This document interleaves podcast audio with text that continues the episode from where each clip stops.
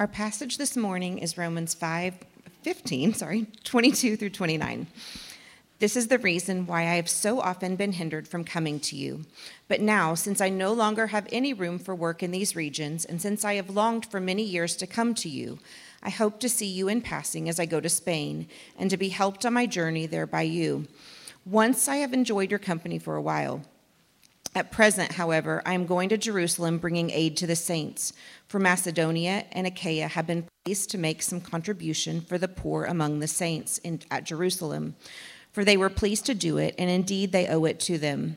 For if the Gentiles have come to share in their spiritual blessings, they ought also to be of service to them in material blessings. When therefore I have completed this and have delivered to them what has been collected, I will leave for Spain by way of you. I know that when I come to you, I will come in the fullness of the blessing of Christ. This is the word of the Lord.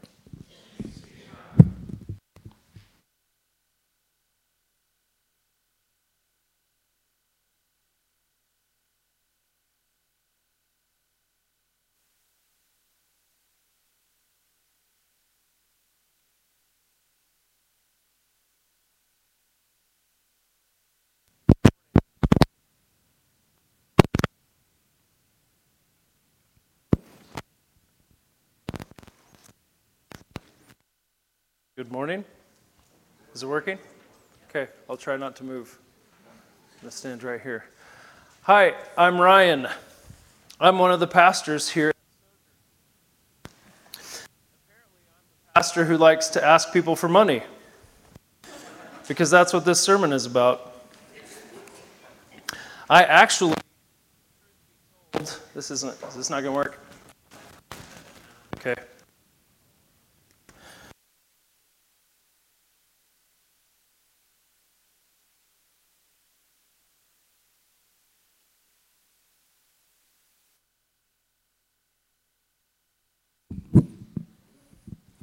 Okay, we'll do it this way. Is that all right? So, like I was saying, Dylan likes to make me preach about money, apparently. Uh, I am not the normal pastor, so uh, Jim already mentioned that some of you, this may be your first time, so that's a good lesson. Always visit churches twice.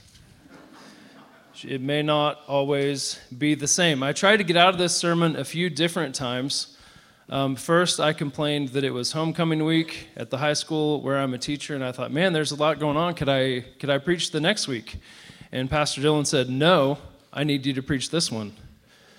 I said, okay. So then it got a little bit closer to time, and then my back went out. So the last two weeks, I've spent a lot of time on my back. I couldn't even get up off the bed, and so I called Pastor Dylan and said, Pastor Dylan, I can't even move. I'm just laying here I can't study, I can't get a sermon ready. And he said, No, I'm going to the beach, suck it up. and he even said something about Jesus suffering for me. And like, I'm glad Jesus didn't have a back problem. if you know Pastor Dylan, you know none of that is true. So. But I actually really do have a pastoral aversion for talking about money, not just not just when, when money comes up in the scriptures, which it does quite often. That doesn't bother me that very much to just throw up the words of Jesus, like, hey, Jesus said that. Deal with him, right? That's, that's okay. But what really bothers me is those places in ministry where, where churches or pastors need to ask for money. I've never been comfortable doing that, and I think I don't even know where it comes from, why I've always felt that way from the the moment I began my work as a pastor uh, 23 years ago. And I think, I, I don't even remember who said it, but I remember multiple people saying this. I can just hear their voice in my head. Um, this, this quote, maybe you've heard someone say something like this All that preacher ever talks about is money.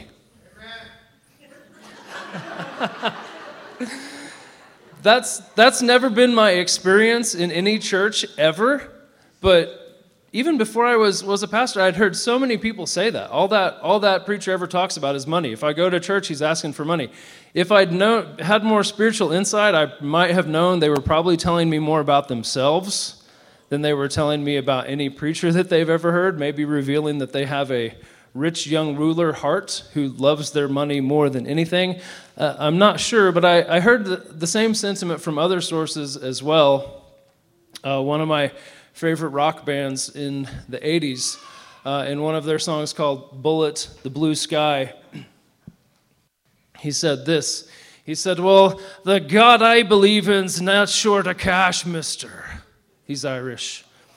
Uh, and he was addressing televangelists in the 1980s, probably rightly, saying, hey, every time I see a, a preacher on TV, he's asking me for money. So, for this and, and, many other reasons, I've always personally never, in my pride, never wanted to ask someone for money when I needed it. Uh, but especially as a pastor, uh, Janine and I have PTSD from uh, church business meetings over the years, where we're going to come together as a congregation and talk about money and how much we have and how much we need and all those kinds of things. It can be pretty terrifying. And I remember thinking that the worst kind of Christian thing that you could do is to be a missionary overseas because then you have to go from church to church all of your life and come back, come home, show people some quilts that they made in the country where you are, and you're wearing their fancy dress from your country. But really, and you're going to say, hey, we covet your prayers, but really, we covet your money. We need your money. And they really do. And I thought, what a terrible thing. What a wonderful life to be a missionary, and what a terrible thing to have to do to ask people for money. And so then in 2000, when I became a Southern Baptist minister, I discovered this thing called the International Mission Board, and they blew my mind. I thought, you mean you just, churches give money all year long, and there's a big pot, and you just get paid to go be a missionary? You don't have to ask for it? And they said, yes. I said, that is a great idea. But I'm not a Southern Baptist anymore, and we can't do those things. And so last summer, when my son wants to go on a mission trip, he's got to write up a letter. I'm like, I can't help you, son. I hate that stuff. Ask your mom. She can figure it out. I think if the Apostle Paul could creep into my mind and listen to my hangups about asking for money as a pastor or as a church or as missionaries, I think he would tell me very bluntly to get over myself because some things, in fact, most things, are way more important than my pride remaining intact. Especially when the cause or the endeavor is to meet the spiritual or physical needs of God's image bearers. Some causes are worth shaking the coffers for, or some causes are worth rattling the offering plates. I know we don't have those anymore, so uh, slapping the box in the foyer, the big black box. and this was true for the church in the Apostle Paul's day, and it's true for us today here at Sojourn. So when you look at what we just read in Romans chapter 15, most people would probably call this your heading is, is Paul's travel plans. But what looks like traveling plans is actually an evangelist who is preemptively asking for money. So let's begin reading first, um, breaking Paul's travels into three different destinations, and we'll begin with Rome in verse 22 of Romans 15. He says, this is the reason why I have so often been hindered from coming to you. But now, since I no longer have any room for work in these regions, and since I have longed for many years to come to you, I hope to see you in passing as I go to Spain, and to be helped on my journey there by you, once I have enjoyed your company for a while. So, Paul now picks up a topic that he actually began at the, the very start of this letter. If you'll turn back, and we'll, we'll be coming back to Romans 15 the whole time, but if you'll turn to Romans chapter 1, the very start, he says similar things. In Romans chapter 1, verse 9, he says, For God is my witness, whom I serve with my spirit in the gospel of his Son that without ceasing I mention you always in my prayers, asking that somehow, by God's will, I may now at last succeed in coming to you. For I long to see you, that I may impart to you some spiritual gift to strengthen you. That is, that we may be mutually encouraged by each other's faith, both yours and mine. I do not want you to be unaware, brothers, that I have often intended to come to you, but thus far have been prevented, in order that I may reap some harvest among you, as well as among the rest of the Gentiles. I am under obligation both to Greeks and to barbarians, both to the wise and to the foolish, so I am eager to preach the gospel to you also who are in Rome. So Paul says in Romans 1 that he prays for them all of the time. And again, uh, he does not know these Christians, he knows of them. He didn't plant this church, but he can't wait to look them in the eye and put skin to skin, have Christian fellowship, and see them in person. He prays for them. He prays God will help them, him get there someday. He longs to see them. He wants to preach the gospel in Rome. He wants to encourage them, be encouraged by them, but so far he has been detained because of his task in Greece. And to these facts now, in Romans 15, he adds that this longing has been a longing that he's had for many years. He says, for many years to come to them.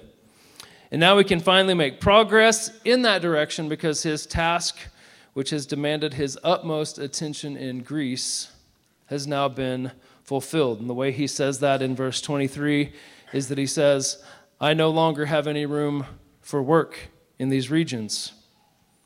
Which, as he told them in the previous verses, means that he has made Jesus' name known all over the region in which it was unknown. Now, Paul doesn't mean that every soul in Greece is now a Christian or that even every person in Greece has already heard the gospel but he believes that he has sufficiently planted solid churches there by which every soul can be reached by the local Christians. And so the churches are healthy, there are many of them, and Paul is ready to move on. He's laid a foundation and he leaves it up to others. The churches that he's mentioned, the churches he's written letters to, uh, the church in Philippi, the church in Thessalonica, the church in Berea and Corinth, he's left them to water the seeds that he's planted. But before he moves on to speak of the next phase of his travel plans, I believe Paul drops a few hints that may have made these Roman Christians both sad and maybe some of them, who are more negative, like me, when it comes to money, made them a little more cynical. Let's look at verse 24 again. I hope to see you in passing as I go to Spain and to be helped on my journey there by you, once I have enjoyed your company for a while. So, first, he tells him his visit's going to be temporary, or it's going to be brief. He says, I'm going to see you in passing, on his way to somewhere else. He says he can only join, enjoy their company for a while. Does that feel good? Like, hey, I've got more important things to do. I'm going to stop. I actually experienced that this week. Uh, we had a, a student who was from Poland who came to OBA for a year in 2020. She had to leave early because of COVID. Zosha shows up. Back, Zosha Skiba shows up in her hallway. She's got her brother. I see her. I hug her, like, hey, how's it going? We're so excited to see you. You're actually here. You're from Poland, but now you're here in Enid. How long are you going to be here? I wish I hadn't asked. She said, Well, we're just going to be here for a few days, and then we're going to New Mexico, and then we're going to Colorado. And I said, Oh, did you go to school in New Mexico or Colorado? Who are the people that you know there that have poured into you? Did, do you need to spend some? No. We don't have mountains here. So just see in America, passing on. Thanks a lot. Um, Paul kind of says something similar to the Romans. I'm just stopping through. I'm going to see you for a while. We'll enjoy some fellowship, but I've got more important things to do. That's the sad part that this capital city of the first century universe isn't the apple of Paul's eye. He's not staying for months or years like he has in other places. But I think the part which um, might give, leave a negative impact on them is where he says this. He says he wants to be helped on my journey there by you. I want to be helped on my journey there by you. I think Paul's primary purpose in writing this letter is to explain the gospel clearly and succinctly to the Romans. That is his main purpose, and what the implications of that gospel are for their lives together. But I think Paul has another reason that he's writing this letter. I think he is writing to introduce his ministry to the Roman Christians. They don't know him. And also, he's introducing his ministry for the purpose of gathering funds for furthering his mission to places where Christ has never been named. I think that's behind the writing of this letter. And he said earlier he doesn't want to build on the foundation of others, and the Roman church has already been founded. It is established, it is healthy, it's growing. And so, in fact, Rome does not need what Paul does best.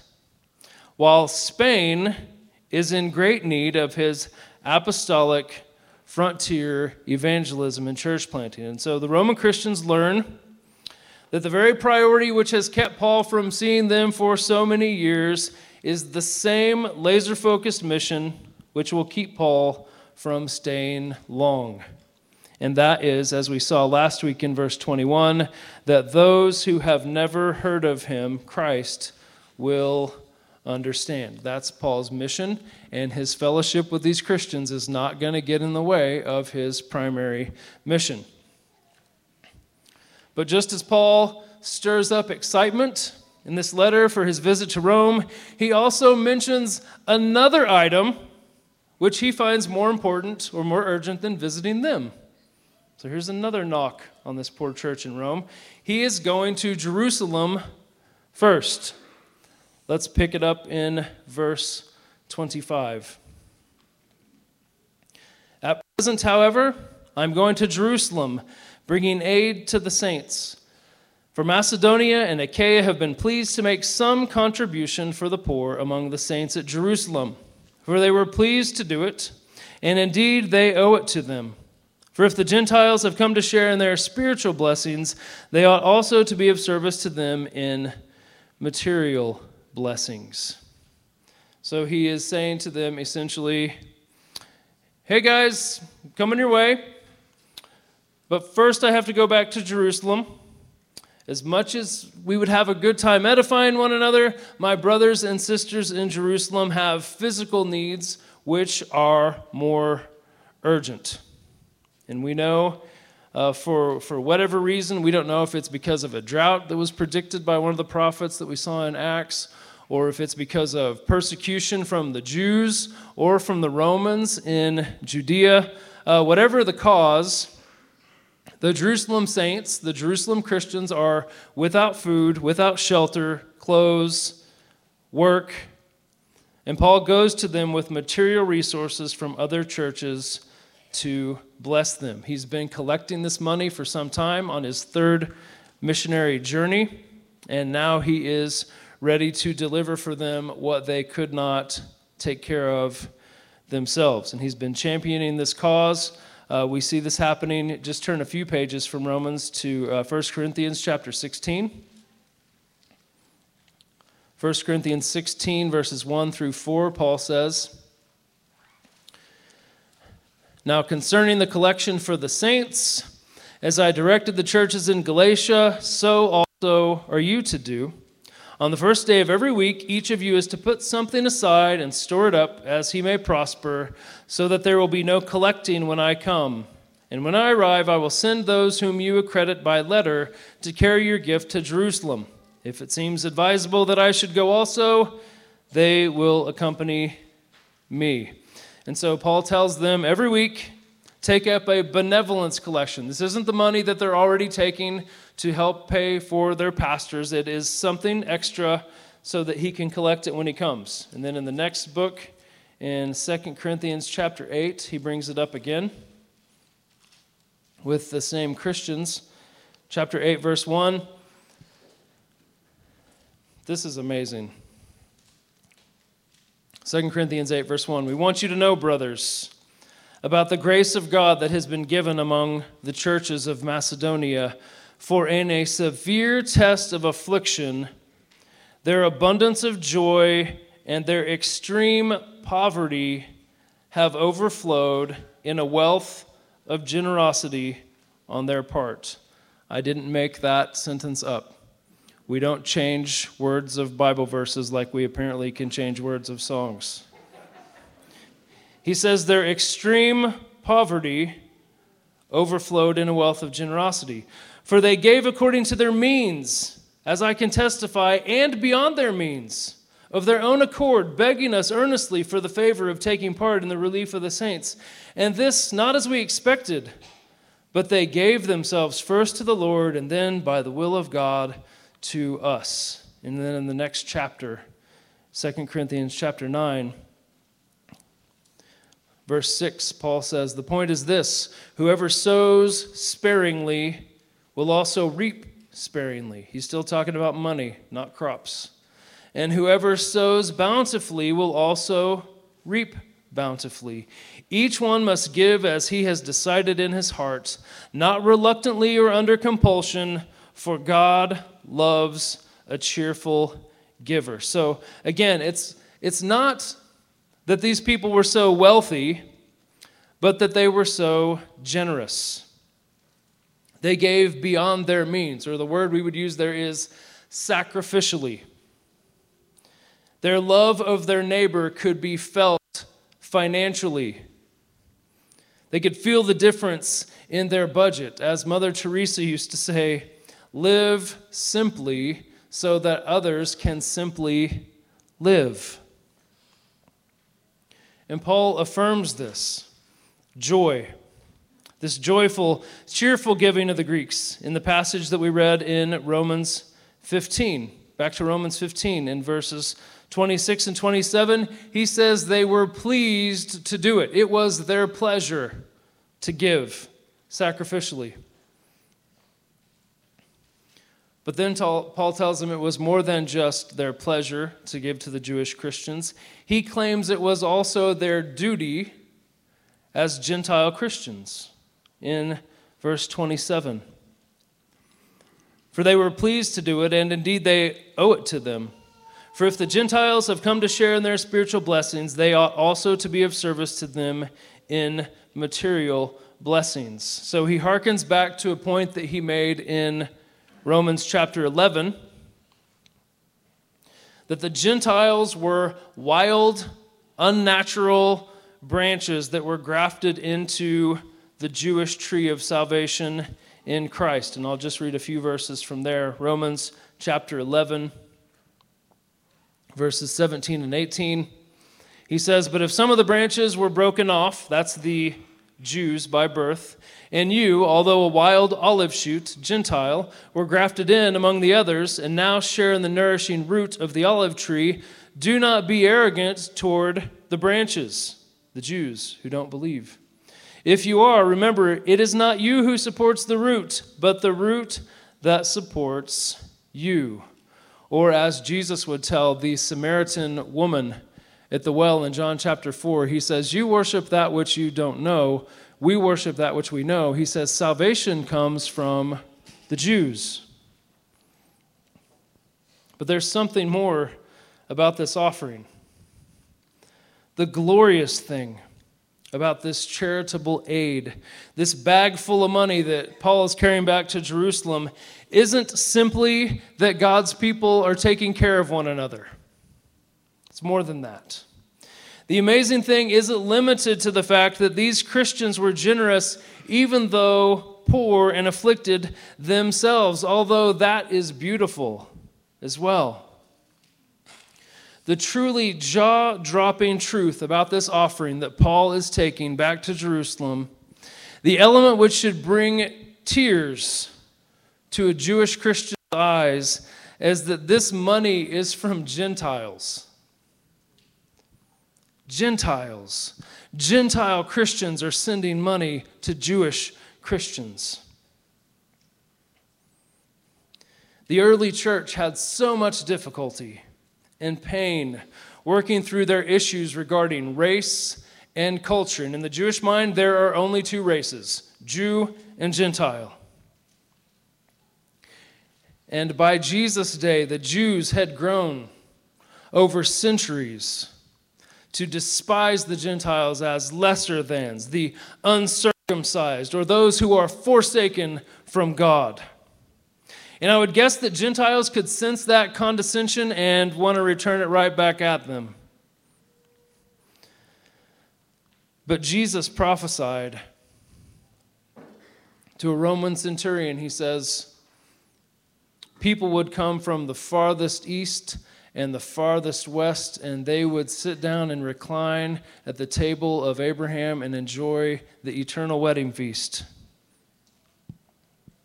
Jesus said in John 10 that he had other sheep who were outside of this Jewish fold, and he was going to go after those sheep, Gentile sheep, and bring them in and turn them into one flock. And Paul says it this way in Ephesians chapter 2. Ephesians 2, verse 11.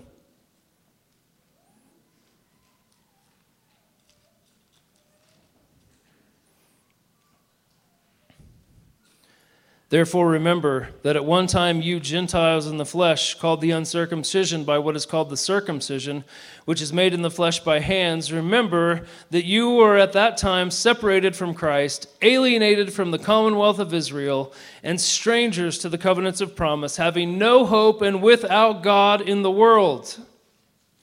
That's where they were without the message of the Jewish Messiah. Verse 13, but now in Christ Jesus, you who were once far off have been brought near by the blood of Christ.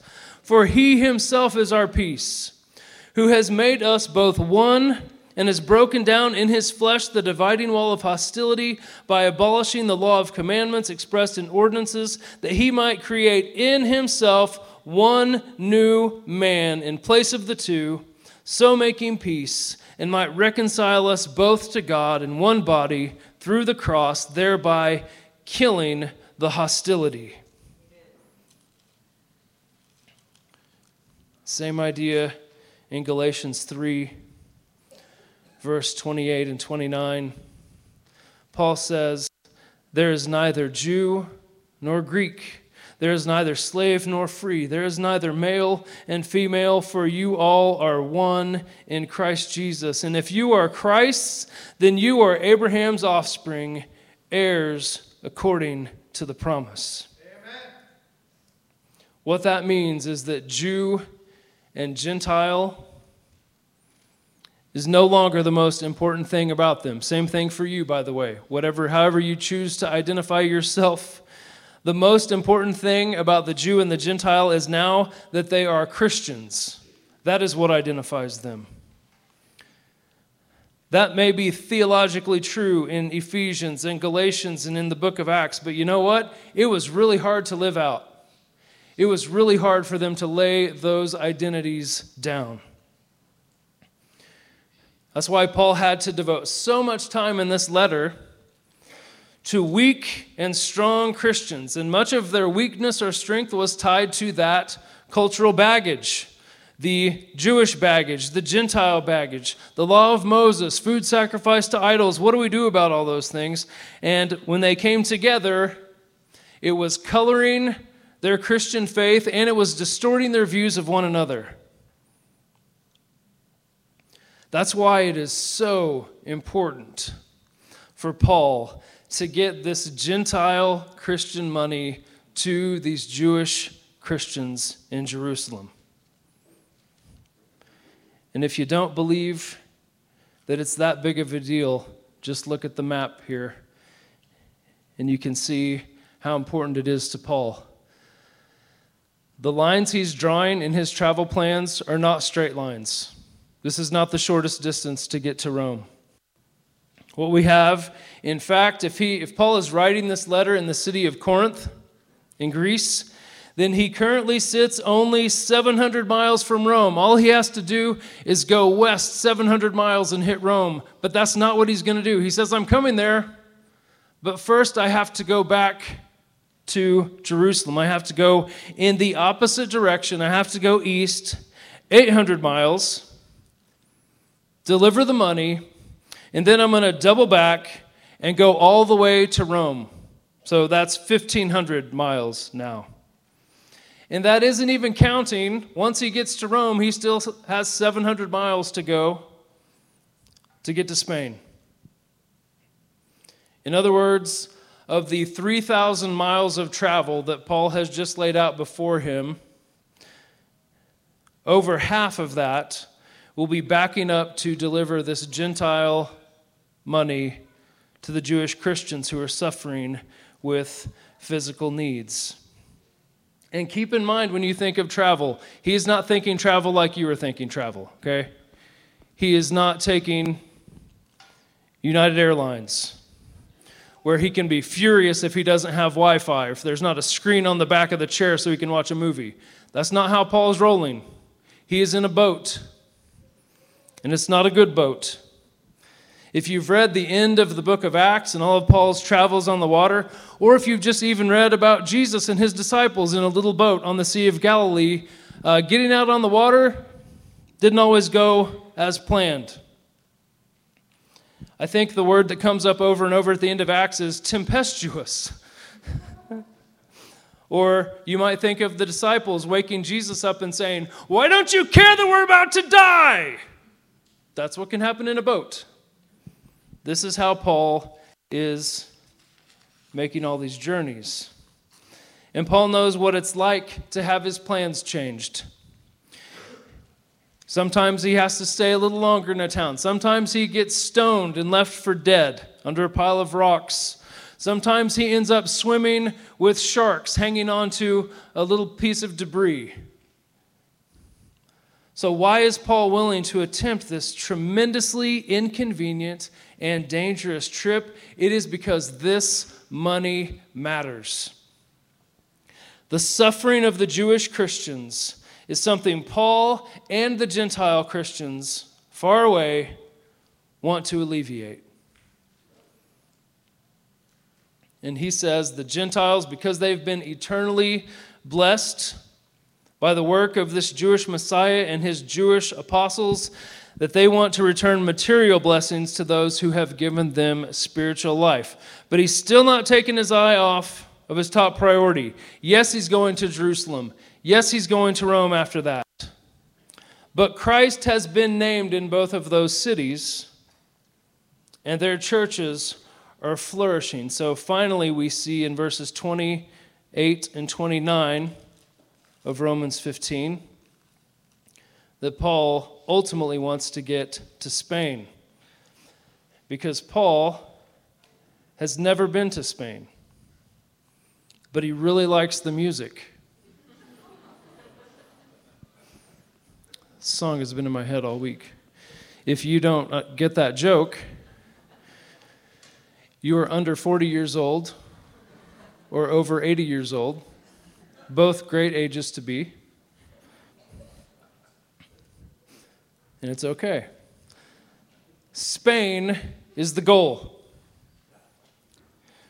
It was the furthest reach of the Roman Empire, or it was the end of the earth, to borrow Jesus' phrase from his final instruction to his disciples. Uh, that's how far Jesus said they were to go in being his witnesses. If you look at Acts chapter 1, Verse 8 this isn't the Great Commission, but this is the last thing that Jesus said to his disciples before he ascended into heaven. Verse 8 he said, But you will receive power when the Holy Spirit has come upon you, and you will be my witnesses in Jerusalem and in all Judea and Samaria and to the ends of the earth. For most people living in the Roman world, the ends of the earth, as far away as they could imagine, would be Spain.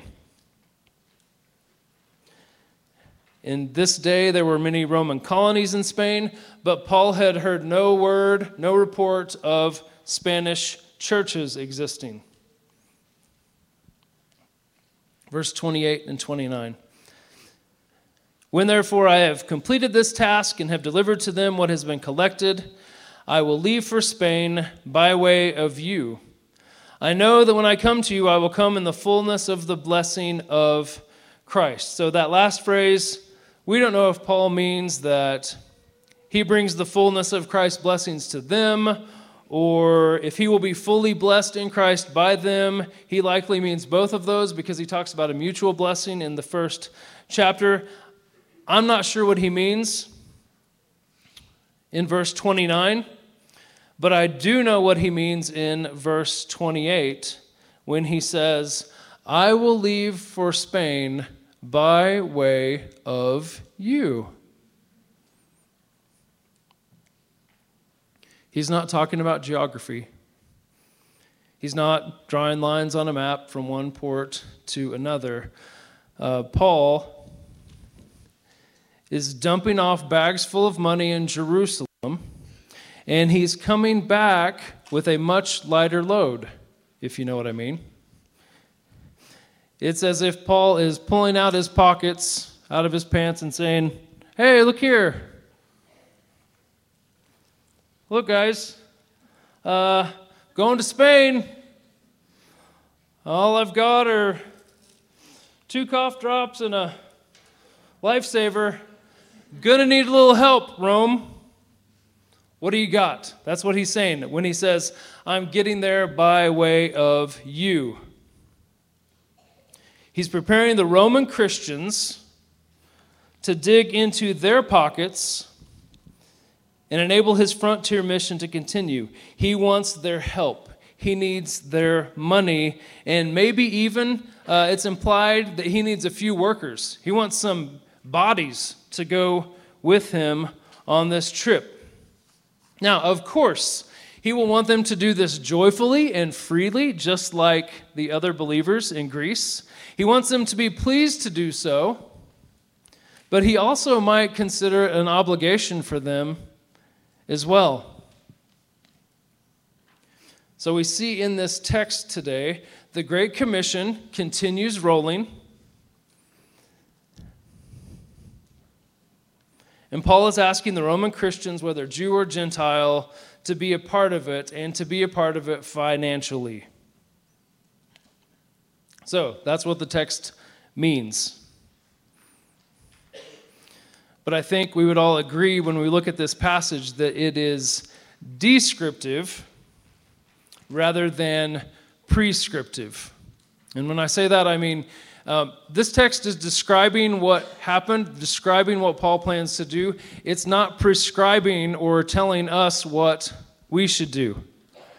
And that's kind of jarring compared to how, the, how Romans has been going for a while. Since chapter 12 of this letter, the commands and instructions have been flowing from the pen of Paul, and it's so easy for us to just take these commands and do it, right? They're the church, we're the church. They said to do this, we need to do this. 2,000 years later, uh, not much has changed in those applications. It's immediately applicable, it is prescriptive. And what I mean by that is we're going through Romans, we saw it wasn't hard for us to learn that we need to avoid conforming to this world.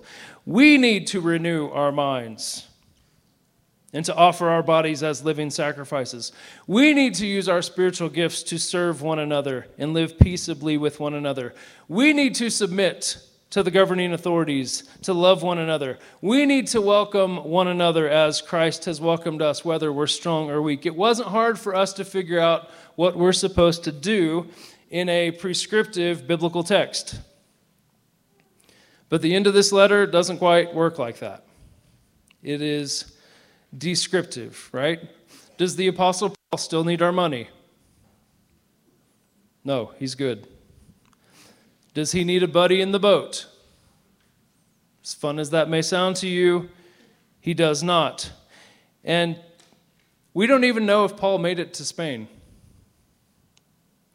The closest clue that we have comes from a church father, a pastor named Clement of Rome, who said around 96 AD, this is the quote, to the whole world he, meaning Paul, taught righteousness.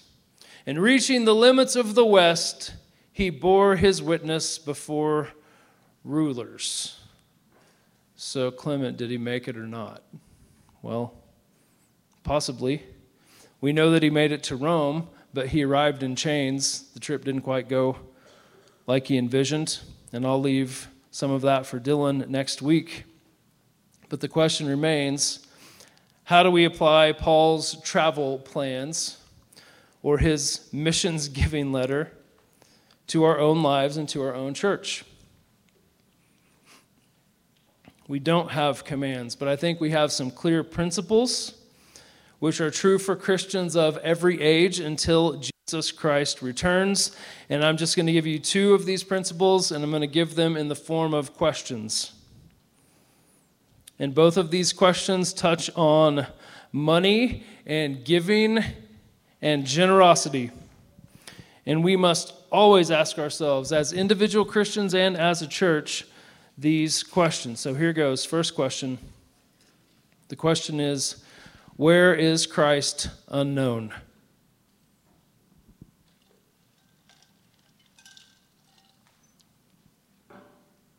Where is Christ unknown?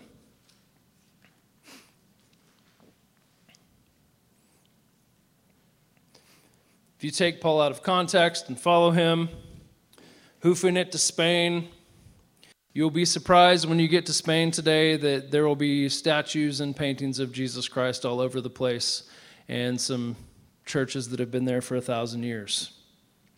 Not saying Spain is bustling with evangelical Christians and that a stronger presence is not needed, but I am saying that Christ has been named there. So uh, it might surprise you to know that today on planet Earth, there are 3,161 unreached, unengaged people groups, or UUPGs if you're a dork.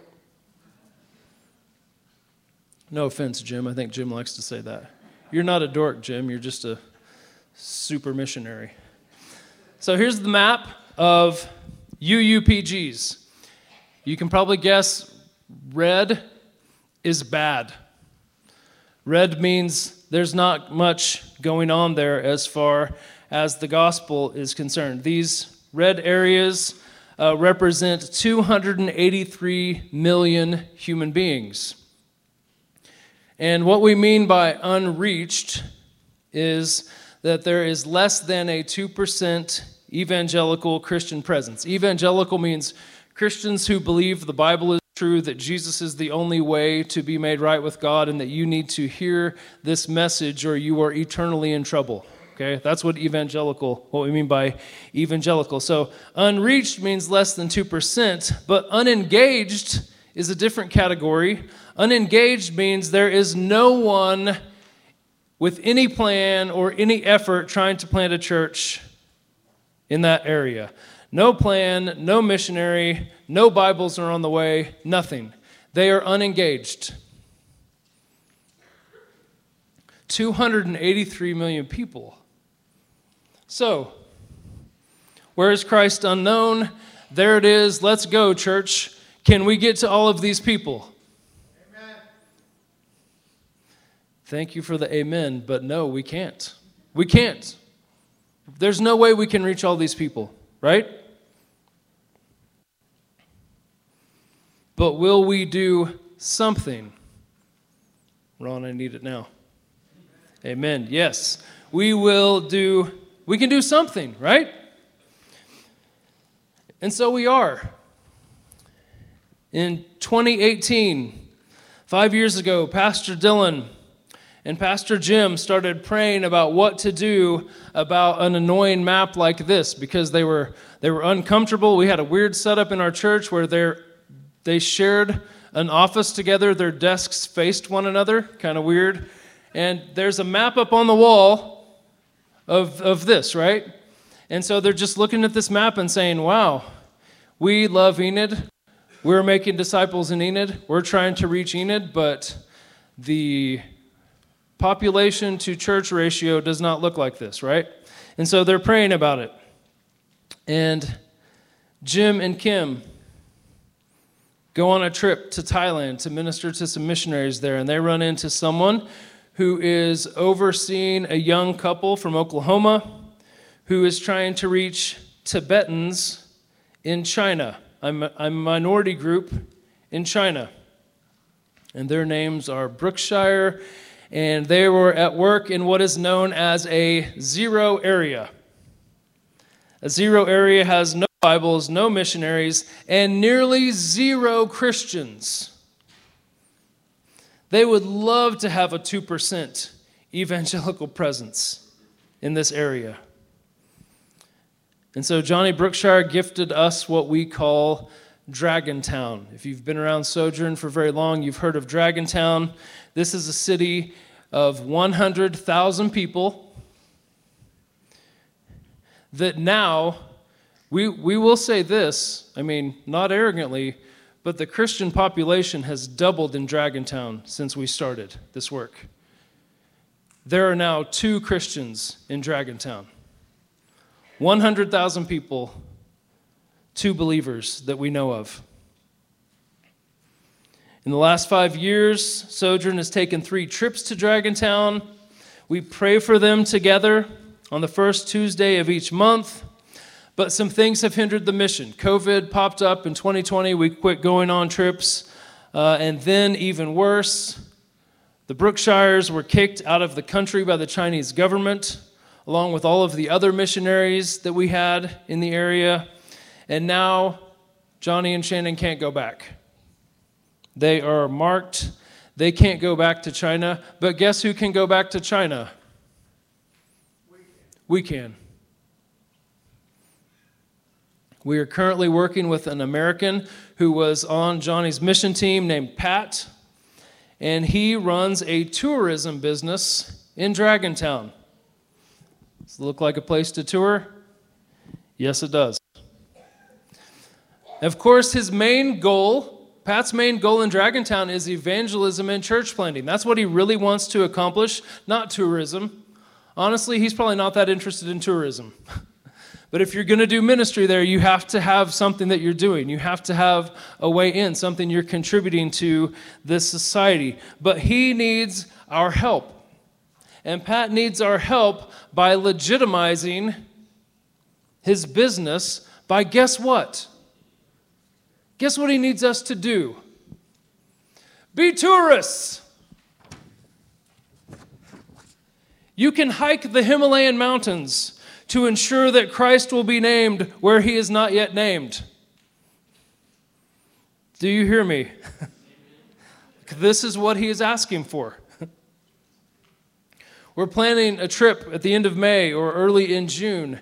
And I know everyone cannot go, but some of us can go. All of us can pray. All of us can give. When you pray, when you go, when you give, you are doing something about that map. We cannot do everything on that map. We are a small church, but you know what? We picked one thing, one place, one people, and we're going to pour ourselves into that. Amen. Sojourn Giving sent missionaries to Italy, Thailand, and Poland last summer. Our church is actually part of a church planting network. We're not a denomination, we're a church planting network. Acts 29, which plants churches nationally and internationally. When you give money to our church, you're giving to that. We've supported the planting of churches in the United Arab Emirates, in Kuwait, in the Middle East, and there are healthy churches in cities where there were none. We're currently supporting the planting of churches in India. We have sojourners sharing the gospel in Muslim North Africa, in Tibetan Southeast Asia. And you might mumble and say, oh, well, what about here? We've got plenty of lost people here. What about the people around here? We've got plenty of... Yep, there are lost people in Enid. Do we have lost neighbors? Yes. Do we need to draw our friends and coworkers to Christ? Of course. That is always on. Go make disciples right where you are. But Christians have to be able to spiritually walk and chew gum at the same time. We want to push back the darkness in Enid. We want to shine a light in the darkness in the United States, but Christ is Lord of all the earth. He cares about all of them, and we should too. And if we don't, something's broke. Think bigger. God is bigger. And we can do our part to take Jesus' name to the ends of the earth. Keep giving, keep praying, keep going. God is at work all over the world in this tiny group of believers in Enid, Oklahoma. Never stop asking, Where is Christ unknown? That's question number one. Question number two Where are saints in need? Where are saints in need? There's been a tendency among Christians, especially evangelical and conservative Christians, to assume that because the spiritual need of human beings is their greatest need, that nothing else matters. Preach the gospel. Don't worry about justice or politics or social ills. Don't worry about caring for the poor. Just preach the gospel and let all of that take care of itself. But just because something is most important doesn't mean nothing else is important. I think it's safe to say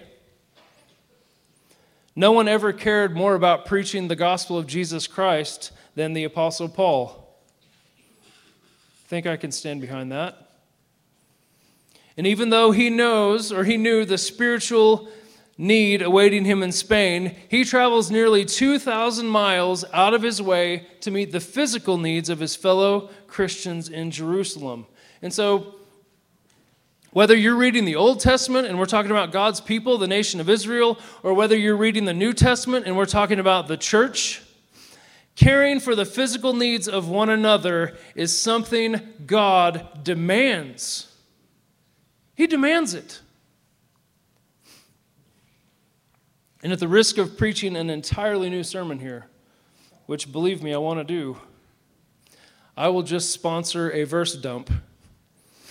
So don't even try to hit turn to all these. In fact, I'm just going to read off the screen because I don't want to flip through my Bible. So um, these are a few, a few truths that God uh, gives us about what, what's God's attitude toward the poor. Exodus 22, 25 through 27. If you lend money to any of my people with you who is poor, you shall not be like a moneylender to him, and you shall not exact interest from him. If ever you take your neighbor's cloak in pledge, you shall return it to him before the sun goes down. For that is his only covering, and it is his cloak for his body. In what else shall he sleep? And if he cries to me, I will hear him, for I am compassionate. God cares that his people don't freeze at night. Does that seem like a trite thing to you? It doesn't seem that way to God. Leviticus 19, 9 and 10. When you reap the harvest of your land, you shall not reap your field right up to its edge, neither shall you gather the gleanings after your harvest. And you shall not strip your vineyard bare, neither shall you gather the fallen grapes of your vineyard. You shall leave them for the poor and for the sojourner. I am the Lord your God. God cares that his people have something to eat. Deuteronomy 10, 18 through 19. He executes justice for the fatherless and the widow. Loves the sojourner, giving him food and clothing. Love the sojourner, therefore, for you were sojourners in the land of Egypt. God cares that his people have a shelter. Deuteronomy 15, 7 through 11. If among you one of your brothers should become poor in any of your towns within your land that the Lord your God has given you, you shall not harden your heart or shut your hand against your poor brother, but you shall open your hand to him and lend him sufficient for his need, whatever it may be. Take care lest there be an unworthy thought in your heart, and you say, The seventh year, the year of release, is near. Continue. and your eye look grudgingly on your poor brother, and you give him nothing, and he cry to the Lord against you, and you be guilty of sin, you shall give to him freely, and your heart shall not be grudging when you give to him. Because for this the Lord your God will bless you in all your work and in all that you undertake, for there will never cease to be poor in the land.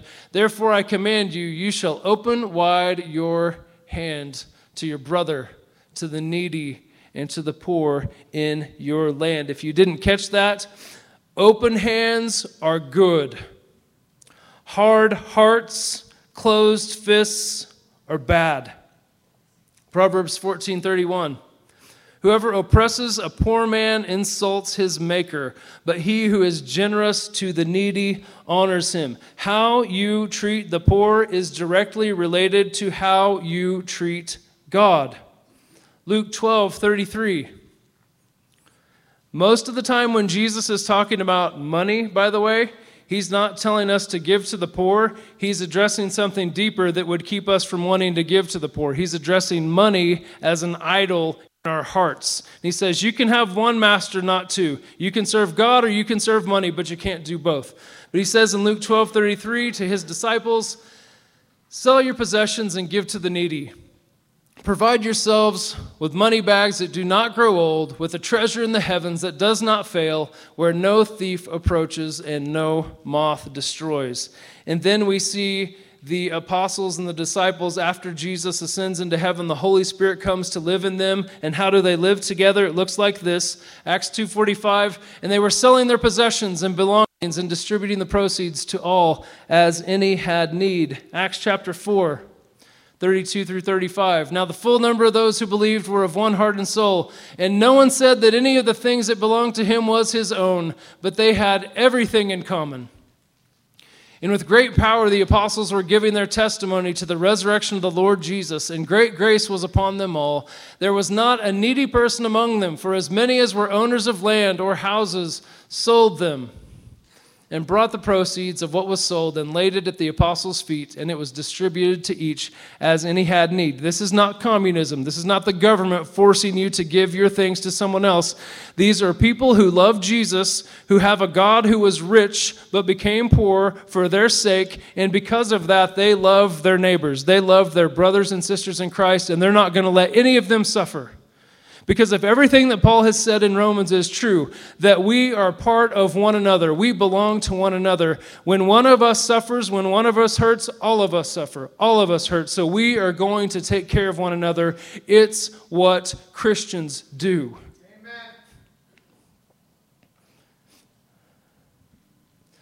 No member of this church should go without food or clothing or shelter. If your house burns down, we've got you. If your car explodes, I don't even know what that means. we've got you. That doesn't mean that all poverty is the same. Some of us might be poor because we are lazy. That's a biblical category. Some of us might be in poverty because we are foolish, or like the Proverbs say, because we are pursuing a life of pleasure. And the Bible says that that kind of suffering is likely deserved. Paul would also say in 2 Thessalonians 3, verses 10 through 12, summarizing if you don't work, you don't eat. If you need a bigger TV, we don't got you. If you need a nicer car, or you can't pay your bills because you have five brand new cell phones and a Corvette, we don't got you. In that case, we would love to sit down with you and help you bring your finances under the discipleship and lordship of Jesus Christ. That is what you need. We don't want to give you help that hurts you and allows you to continually live in sin. If helping hurts you, we don't want to give that kind of help. But we belong to one another. We need to make sure every member has what they need to survive.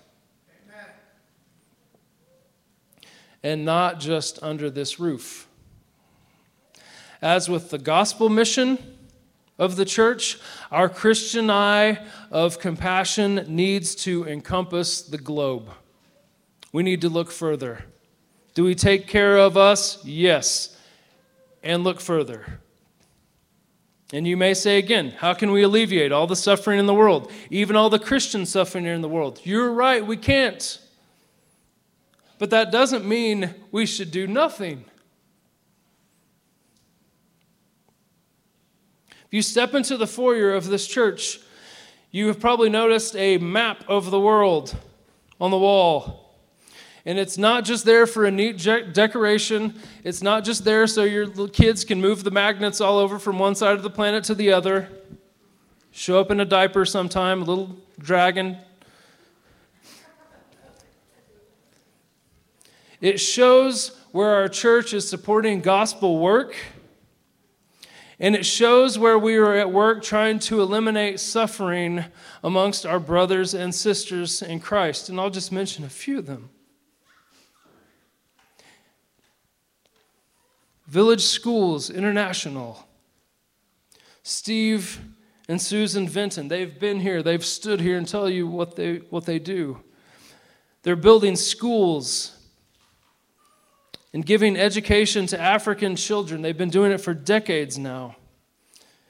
Do they give these kids the gospel? Yes, but they give them so much more that they need. They give them the skills and knowledge to work, to contribute to the economy of their countries, to allow them to escape cycles of poverty and misery that would be unbreakable without help from the outside. They're the most godly people I've ever been near. Pick up a flyer outside, send them a check. If you're young and able, send yourself. He'll keep you for four months, he'll keep you for a year. Go live in a hut and teach in the jungle. VSI isn't just changing individual lives for the glory of God, but entire nations are being transformed by what they do. We've also heard in this spot from the Evans family, a family that left this church, left Sojourn over a decade ago to serve in Africa. And today they're transforming the culture of Zambia by teaching students how to farm the land. Again, changing the economy of a nation and ensuring a future for these young men and women who have nothing. Grab a flyer, send a check Send yourself. Go pull some weeds. Go, go pull a plow. Jim will teach you how. Jump in with Yakuba at Hosanna Ministries. We've supported their ministry for years. They drill, will, uh, drill uh, wells, water wells in Niger, Africa. Yakuba is a gospel preacher there in a Muslim land. Do you take clean water for granted? Do you put any thought into your water source? You don't. They don't have clean water. Yakuba gets it done. Jump in with Sister Josna, T- touch India. She loves all the orphans in the whole world. You're right, we can't meet every need in the world, but we can do something. We have so many people with boots on the ground who we know and love and trust there's no way we can just stand by and do nothing. And by the way, we are not. You are not. Some of you may be really convicted by this and, and are not giving. I don't know where every person is, but I can speak as a church. This is not an angry sermon, if that's what you've heard today because God's people are so generous in this place. When I'm laying out this list of all of the things that we've done, all of the places that we're going, that's not bragging. It's not even a humble brag. I'm talking about what God has done in your hearts. We do these things to the glory of Christ's name because you give, you go, and you pray. So may all these ministries of the body of Christ at Sojourn abound still more and more. The God we believe in is not short of cash because all that we have is His.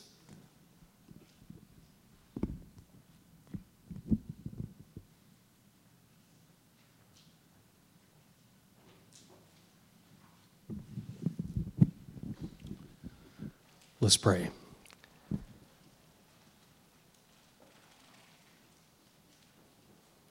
Father in heaven, Lord, been told that the country we live in could very well be the richest nation that's ever existed.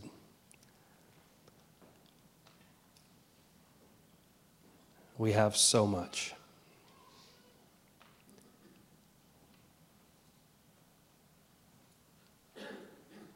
God, where we are holding on too tightly to what you have blessed us with, God, loosen our grip. Where there are saints in need that we are aware of, God, show us how we can give. Give us hearts to want to. Help us to think creatively, to put the same energy and effort into figuring out how we can give out of so much abundance to those in need. Help us to put the same effort into that as we do in planning our investments and, and our retirement and our careers. And God, we need your help.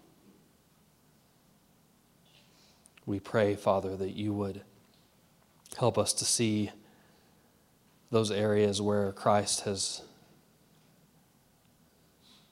not been represented, where there are where there is no measurable influence.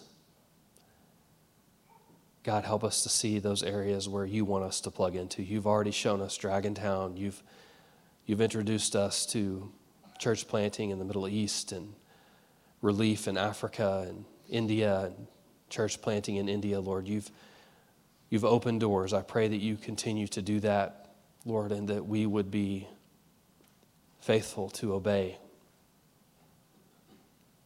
God, we hold so tightly to our things. We spend so much time and energy planning for our futures in this world when God, we have a future that transcends and outlasts anything this world can offer us. We have so much waiting on us. Help us not to fear letting go of the things that will be taken anyway.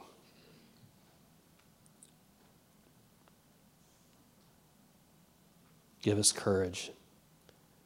Give us faith where we lack it.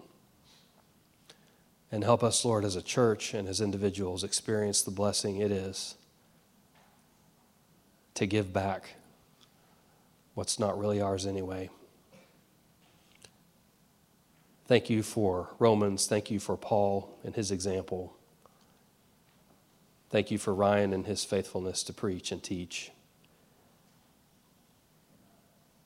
God, help us not to walk out of this place unchanged and unchallenged, Lord rather help us to just think hard on how we can make a difference with what we've been entrusted to steward. It's in Christ's name we pray. Amen.